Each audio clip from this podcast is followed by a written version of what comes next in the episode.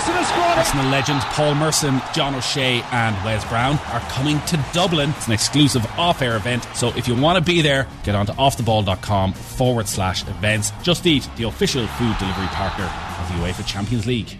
O T B A M with Gillette Labs. Get the ultimate shave or your money back. Neon Night Edition available now. Alright, it's five past eight, you're watching O T B A M, you're welcome back to the show, we've loads still to come. We are going to spend a little bit more time talking about the uh, Le- Leeds Leicester game last night. Adam Pope from the B B C was on commentary duty at it uh, yesterday evening. Adam, good morning to you. Morning guys. Are you feeling, we were debating here a little bit earlier, are you feeling more or less positive after last night about Leeds' chances of staying up? Um, I've got to say less because I thought it was a must, must-win game. Um And after the uh, the optimism that I had about four games ago had dissipated completely, uh, almost ahead of the game. And I'm a glass half full guy. You know, I follow in the back of three consecutive defeats. But much as Leicester would have felt they should have won the game, you know, ultimately Leeds have let it slip. And uh, I definitely look at it as two points dropped that last night. The so the, obviously they're one nil up and the goal goes in in the eightieth minute, and the, both teams have chances after that, including having the ball in the back of the net to, to see it out. It felt to me watching the game last night that it was a pivotal ten minutes, given the slide particularly that had been there from Leeds over the last three games, that hanging on for that last ten minutes was almost crucial to their ability to stay up. Yeah, they yeah, they had to make sure they didn't lose the game, because Leicester, probably about the hour mark, started to play something like, you know, the quality that they've got, particularly Maddison. And once Vardy came on, he just needed that one chance. And then after that, you thought there's only going to be one winner here, although Leeds had that amazing set of chances just to, just towards the end. So, yeah, it was right that they, they, they stayed on. The problem was, was that um, the fans were like urgent to go forward and get the winner, and were pleading for Wilfried Gnonto. And I heard something I'd never heard before, guys. Literally, the fans were singing, "Make a sub" to Javi Gracia. Mm. And I think one of the problems was they felt that it wasn't brave enough in the sense of the changes he made, uh, either sort of from a forward position and also from a midfield that had started to run in treacle in the second half, having done really well in the first half. So that was a real frustration, and it just felt inevitable that Leicester, once they'd scored one, that they were going to score a second. So in that sense, I get what you're saying. You know, holding on for the last ten minutes was vital. Losing that game last night, and uh, although many feel that way anyway about the point, uh, if they'd lost it last night, I think many felt it would be curtains. Some felt it, it already is. Um, they've been that despondent lately, but clearly there's, there's, there's every chance they still can get out. What was Javi Gracia's logic, Adam, for, for not making that Gnonto substitution in particular? Like, I think I heard read somewhere he's talking about wanting options on the counter-attack, but clearly everyone in the stadium wanted those substitutions to be made. Yeah, they did, and he said he'd sort of uh, almost run out of the amount of changes, obviously allowed to make three, but that sort of doesn't explain why you don't play your most... Um, well, the star player at the moment, and he's been a surprise package, as everybody knows. He's been accelerated forward, in not only in his purchase, but also in the way he's he's hit the Premier League. And although he was injured a little while ago, Javi said he's protected him a little bit. It doesn't seem to make sense that he doesn't, A, start him in the place of somebody like, say, Brendan Aaronson, who was dropped last night, uh, although Rodrigo played well, but B, not bring him on for a sustained period of time. He felt he'd made the changes that were, were there to sort of either keep hold of the game or, or to go on and, and win the game, you know, by more, which they, they didn't do. So it's difficult to, I can't get a straight answer really as to why he's not playing him. But what he refuses to say is that anybody is particularly special. What I mean by that is it, it doesn't mean that that was special qualities, but he's not making... Look, he's not bowing to public pressure just to play Willie Gnonto because everybody thinks that they're the manager and they know better and that he should play. But to be quite frank, it's absolutely baffling while he's not seeing more minutes, even if he isn't starting, because he is the guy. And particularly if he starts, he will grind a team down because of his effervescence and his ability to just keep running at defences. And, you know, you looked at the left-back last night for, for Leicester, Victor Christensen, and you're thinking he was ripe for the taking there. And, you know, having Willie Gnonto run at him for ten, fifteen, twenty minutes could have made all the difference. But uh, it feels like a real moment missed in the game to have added some go forward, if you like, for Leeds, just as they were beginning to sort of feel like they were going backwards. There's obviously something he's not sure of, Adam, like either in terms of the team and their ability to hold defensively, and he couldn't be faulted for that looking at the, the three games previously, or something about the player himself, which seems unlikely. But that's the stuff that he can't talk about publicly, particularly where they're at uh, this stage of the season. Yeah, I think that's I think that's where people are feeling like, is there a problem here? But You know, maybe we're overthinking this, and he's just um, taken a, an overcautious approach in, into the back end or into these few games where, you know, he felt that maybe not losing was was was particularly important. But I don't think bringing Gnonto on into one of the four positions was going to sort of, you mm. know, disrupt them defensively. I, I'd say the problems were, were, were further back. I mean, McKennie and Rocker had te- poor games on Saturday at Fulham, McKennie particularly, and everybody was surprised that he was picked.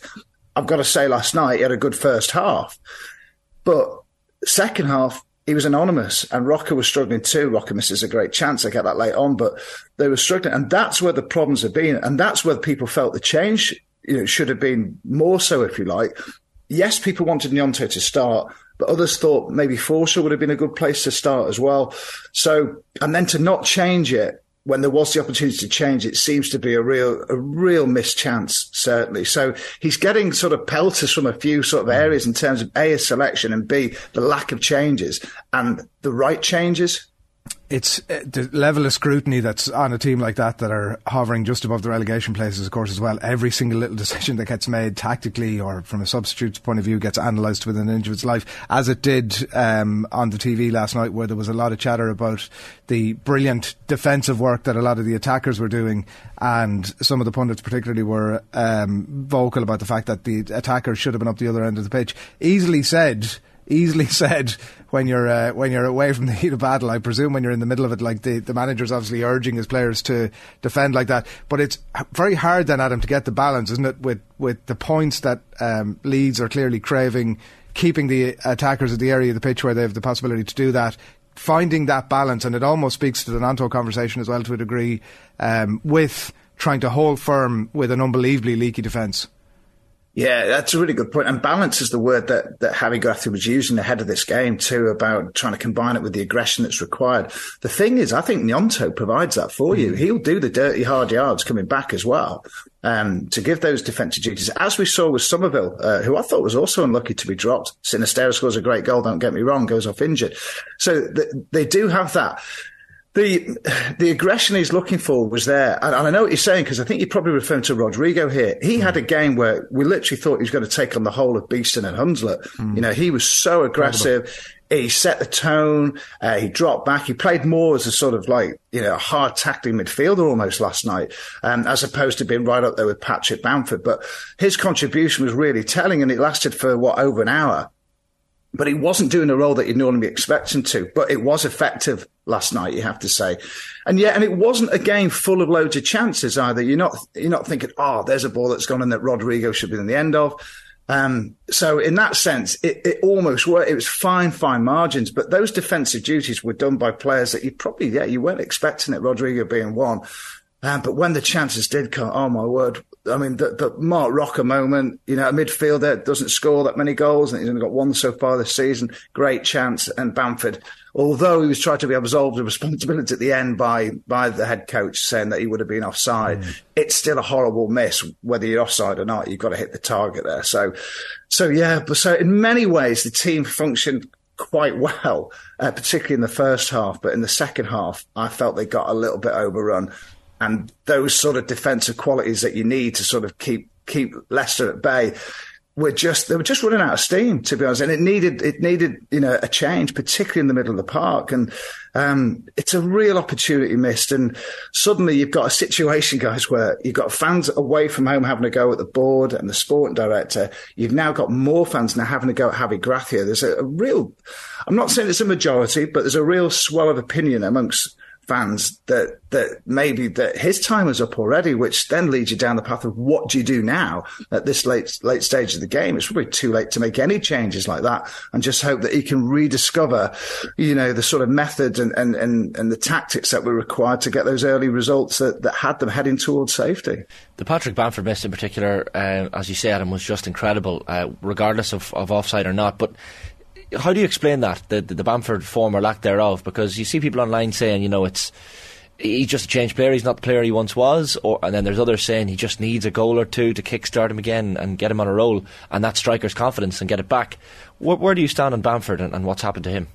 Well, Patrick Bamford has been pretty much broken for, you know, the best part of, you know, eighteen months with various injuries. I mean, all sorts. And people point back to, you know, the, the hard yards in the, in the Bielsa era and the, you know, the high intensity and, and the training in particular. And, and he had all sorts. I mean, anything that could go wrong for Patrick Bamford has gone wrong. So to, to actually be back on the pitch playing and, and showing something like the fitness that we've seen before and his ability to occupy defences particularly, that seems to be returning. He did a lot of good work, you know, winning free kicks, holding play up.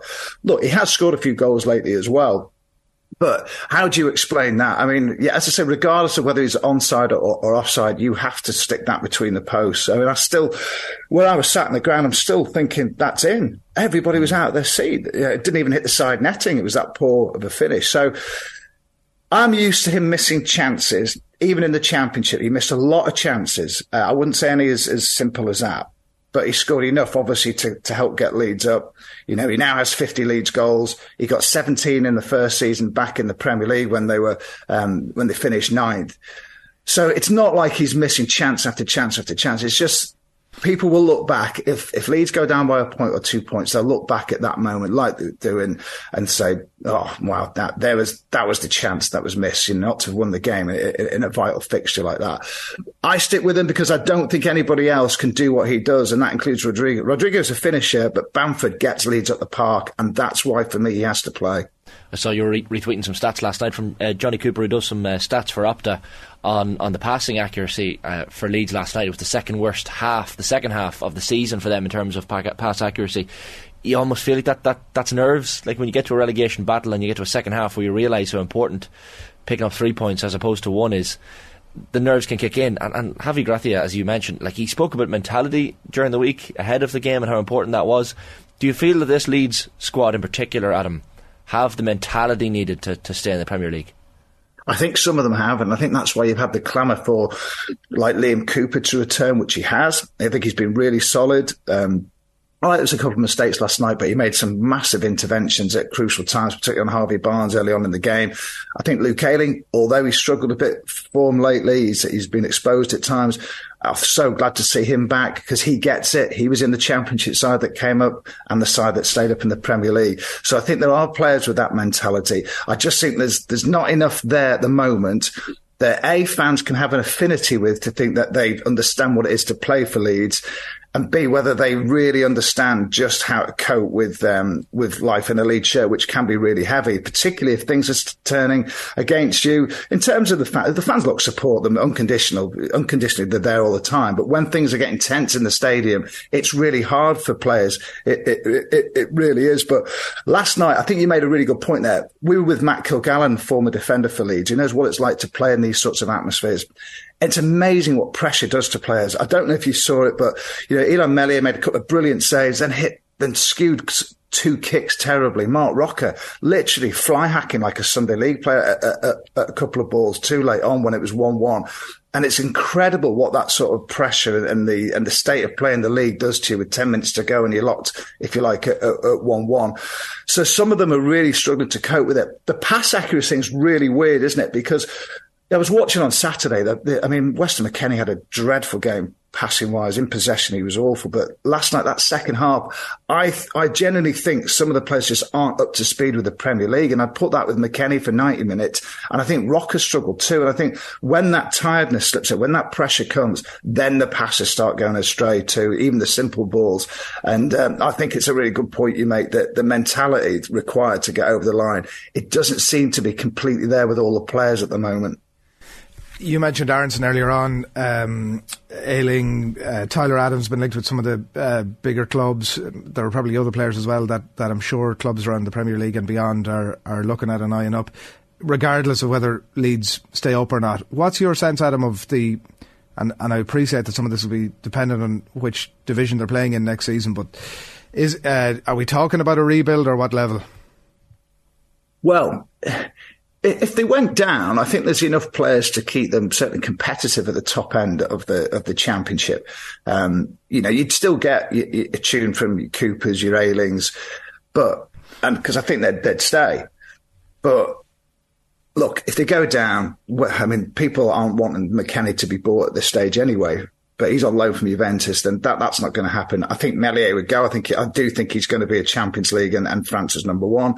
Um, you could see Bamford staying at this point because you don't see a Premier League future for some of these players beyond, other than being at Leeds. Mm. But then, you know, you're thinking, you know, Adams would have to go, wouldn't he? You know, um, and then you can go right through the team like that. You're thinking Sinistero is not going to play in the Championship. Gnonto would be sold. So, whether they want to rebuild or not, they would have to, wouldn't they? Uh, clearly, because, you know, some of those players are, are too talented for the Championship and, and it would be damaging for their career. Um, if they stay up, they've got to build again too, because quite clearly this squad is not capable of evolving the club forward from other th- uh, anything other than a relegation battle. And that is not what was the, that wasn't the deal. When, when Bielsa was sacked, it was, the whole premise was that Jesse Marsh was going to come in, move the club forward and evolve it. And obviously now it's in another firefighting situation with a manager that wasn't even first, second, third or fourth choice. So the squad isn't there to, to move forward. So it does need a rebuild. Whatever way you look at it, it's either forced to rebuild in a different way to, to cope with the Championship life and come back into the Premier League, or to move them forward in the top flight. And at the moment, they're, they're a lot of money away from doing that. And, of course, a takeover, which is, um, you know, it looks like the 49ers will be coming in sooner rather than later.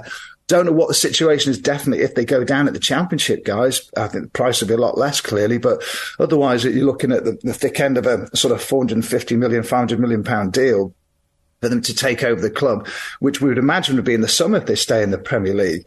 Um, but then you need the finances on top of that, clearly, to, to move the squad forward. And one of the big things as well is, like, the current regime, Director of Football Victor Orta is, is getting a lot of hammer for the signings that haven't worked and the mistakes that have come to light. The John Kevin Augustin farce, for example, for, for the transfer and the wages that they're going to have to pay on a five-year deal. Jorginho Ruta, thirty-six million, sat on the bench. Uh, doesn't look anywhere near a Premier League player at this point. And obviously some of the names I've already mentioned too that just aren't working at the moment. So it does need a rebuild. And there's a big feeling that this current regime has run its cycle. Um, Adam, you mentioned the word discontent there a few minutes ago, like, and we see a lot of the discontent from Leeds fans on social media for sure, but that's a place where you're going to see that sort of thing anyway. What what was it like in in Elland Road last night? Like, is it is it fervent? Is it is it as bad as we see on social media, or, or what's what's the atmosphere among the, among the fans like? It match going fans. Well, it was interesting because I think we were expecting it to could turn toxic pretty quickly. What they did was, so when we got into the ground, I have to say, it didn't feel as nervy as I was expecting it to. And we're sat right in amongst the crowd in, in, the, in the John Charles Stand, the West Stand there. So you, you do feel it around you. Yeah, people were tense and they were, you know, anxious, obviously, but it wasn't, so you didn't feel it was going to boil over. Um, and that, I think, was because they set the tone in the first five minutes by going at Leicester pretty hard. There was a few challenges left in. Rodrigo was bumping players off the ball. And I think that really, really helped. They thought, right, Leeds are about this today. They're, they're setting about Leicester and they're going to go for it. So that certainly stopped it from turning towards the board, which we were expecting, to be honest. We've seen it a few times already this season.